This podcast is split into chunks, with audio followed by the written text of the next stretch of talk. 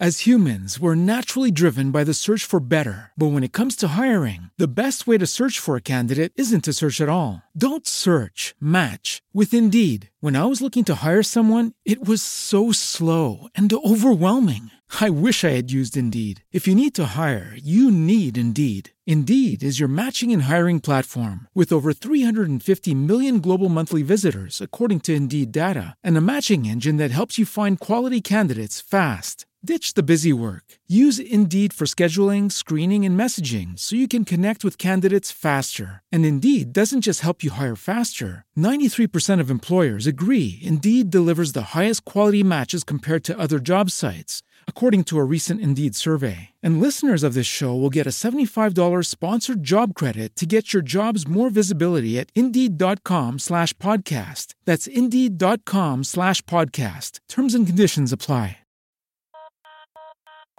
Scrittura efficace, il primo podcast italiano sui libri, dalla parte di chi li scrive. Salve a tutti e bentornati a un nuovo episodio di Scrittura efficace in podcast. Io sono Flavio Carlini e oggi voglio affrontare un argomento spinoso, spinoso e controverso, che sono certo non si esaurirà nello spazio di questo episodio. L'argomento è il seguente. Quanto è importante la fedeltà storica nell'ambientazione della mia storia? Che sia un racconto, un romanzo, un fumetto, la sceneggiatura di un film, questo tema è decisamente ricorrente in ogni, praticamente in ogni dibattito critico su un'opera di finzione con un'ambientazione storica particolare, anche quando il tema storico in realtà non è in primo piano nella economia generale della narrazione. Molto spesso, infatti, si scatena una sorta di faida tra scrittori e storici, o presunti tali, come vedremo, perché i primi romanzano, guarda un po', e creano degli artifici o manipolazioni di, degli eventi per i propri fini narrativi, mentre i secondi accusano gli autori che le loro alterazioni provocano una divulgazione distorta di quelli che erano i fatti reali. Dato che siamo amanti della pace e cerchiamo di evitare le faide ogni volta che possiamo, è quindi lecito domandarci qual è il limite che devo impormi nell'alterare i fatti storici, nel giocare con avvenimenti, con dettagli, usi, costumi di un'epoca passata, di un contesto lontano nel tempo e magari anche nello spazio. Quali sono i miei limiti? La risposta, paradossalmente, è piuttosto semplice. Il limite è la verosimiglianza.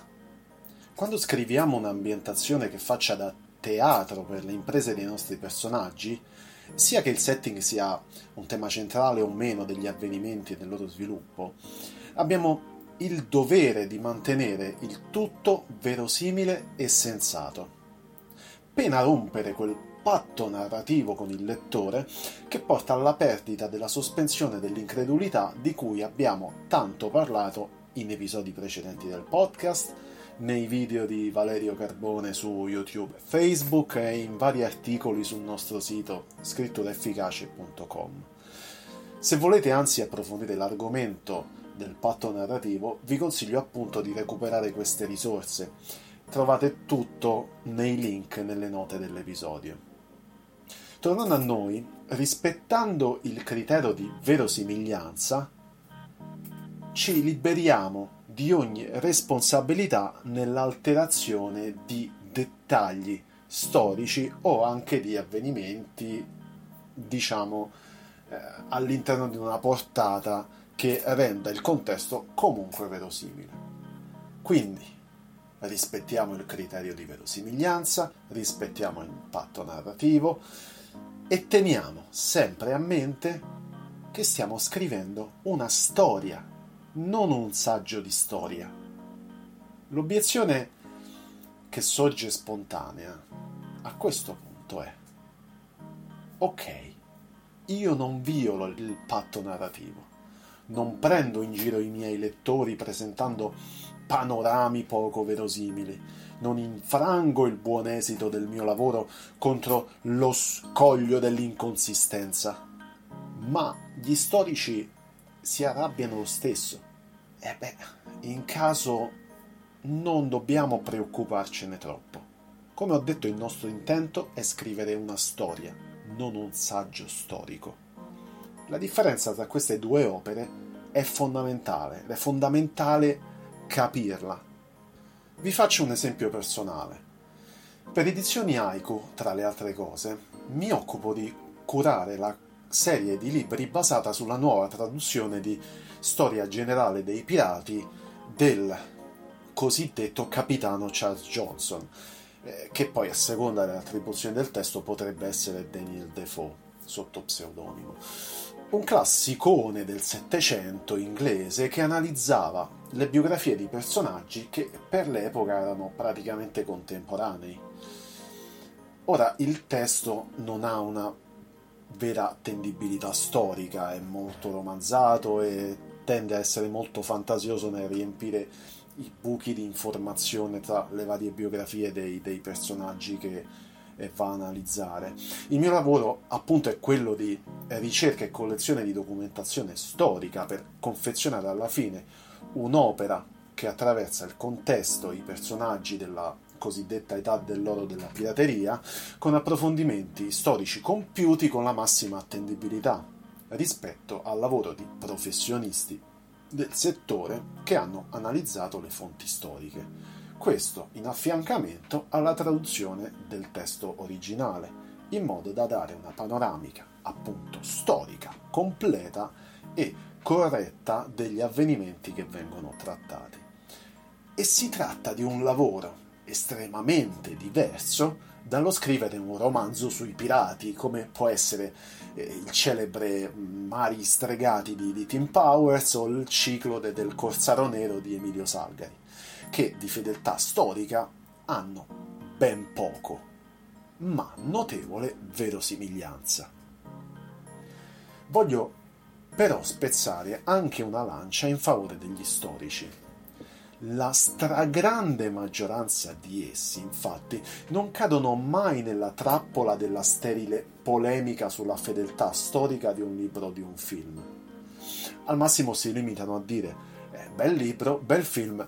Eh, certo, non è proprio storicamente attendibile, ma non è importante, è una bella storia. Chi generalmente alimenta questo tipo di polemiche non è, nella maggior parte dei casi, uno storico, e lo fa con una, magari anche inconsapevole, malizia che ha poco a che fare con il mestiere dello storico. La polemica sull'attendibilità storica di un'opera, soprattutto se di successo, deriva più che da una meticolosa professionalità. Difatti, come ho detto, la maggior parte dei polemici eh, non sono poi in realtà storici. Eh, viene appunto dalle possibili interpretazioni politiche della storia raccontata e del contesto di riferimento. Non dimentichiamo infatti che se da un lato la storia è raccolta di dati e fonti, dall'altro è a suo modo costruzione di narrazioni, in questo caso costrutti interpretativi basati sui dati appunto raccolti. Sostanzialmente, fermo restando l'oggettività dei dati, anche la storia accademica costruisce narrazioni per interpretare questi dati raccolti. Naturalmente queste interpretazioni sono soggette al vaglio della comunità storica o accademica, nessuno inventa nulla senza essere smentito aspramente, ma l'interpretazione è sempre la base di una narrazione e delle sue conseguenze. La narrazione, infatti, è la più potente forma di trasmissione del pensiero. Scrivere significa comunicare, e questo è un mantra che ripeto praticamente a ogni episodio, e, e questo vale tanto per gli scrittori quanto per gli storici. E quando si toccano le narrazioni storiche, il fattore politico salta sempre in primo piano. È inevitabile. Quella che sentiamo essere la nostra tradizione, la nostra linea di pensiero, la nostra cultura di riferimento, non è in fondo che il frutto di una narrazione. E queste nostre convinzioni su cui basiamo eh, le costruzioni dei nostri ideali e della nostra azione politica eh, nella società, nella quotidianità, eh, praticamente tutte le nostre scelte di vita possono rapidamente essere scosse da una diversa lettura di determinati avvenimenti storici. Ci sentiamo feriti e quindi reagiamo in modo aggressivo, scatenando le polemiche e le faide. E l'argomentazione storica a questo punto è un'arma formidabile per squalificare ogni pensiero e narrazione divergente, contrastante rispetto a quella che sentiamo come punto focale della nostra identità.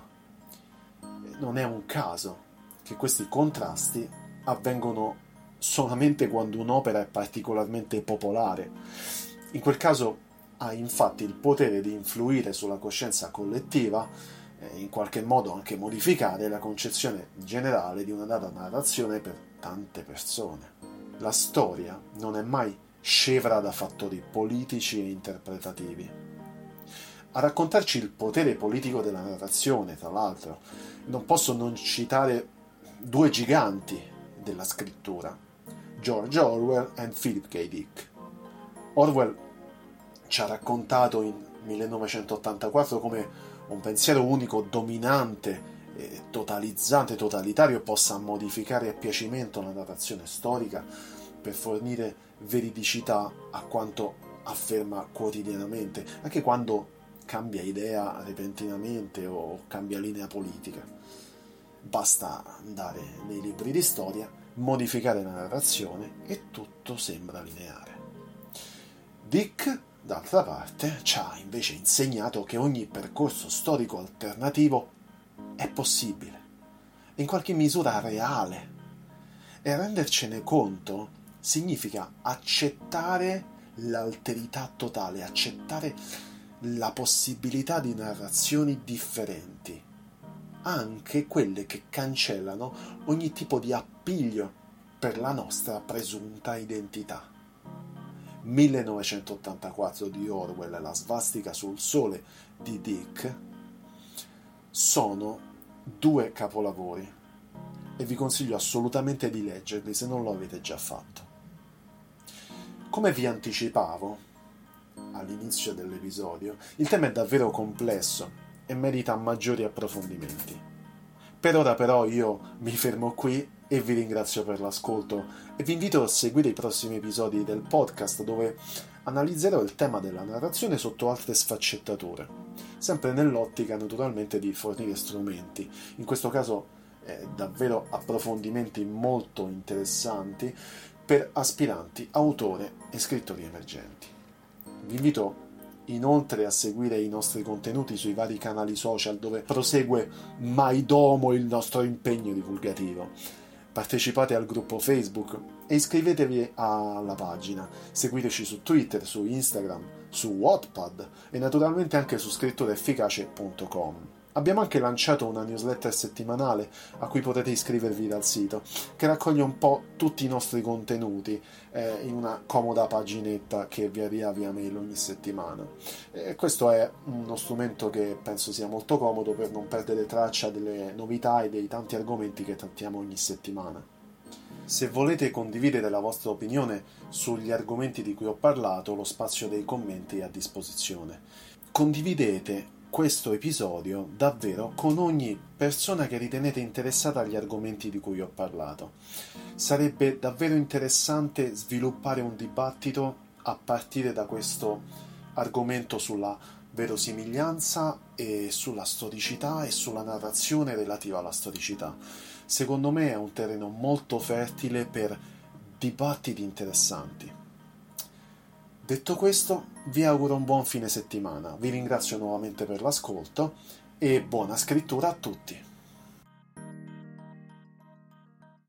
As humans, we're naturally driven by the search for better. But when it comes to hiring, the best way to search for a candidate isn't to search at all. Don't search, match with Indeed. When I was looking to hire someone, it was so slow and overwhelming. I wish I had used Indeed. If you need to hire, you need Indeed. Indeed is your matching and hiring platform, with over three hundred fifty million global monthly visitors according to Indeed data, and a matching engine that helps you find quality candidates fast. Ditch the busy work. Use Indeed for scheduling, screening, and messaging so you can connect with candidates faster. And Indeed doesn't just help you hire faster. ninety-three percent of employers agree Indeed delivers the highest quality matches compared to other job sites, according to a recent Indeed survey. And listeners of this show will get a seventy-five dollars sponsored job credit to get your jobs more visibility at Indeed.com slash podcast. That's Indeed.com slash podcast. Terms and conditions apply.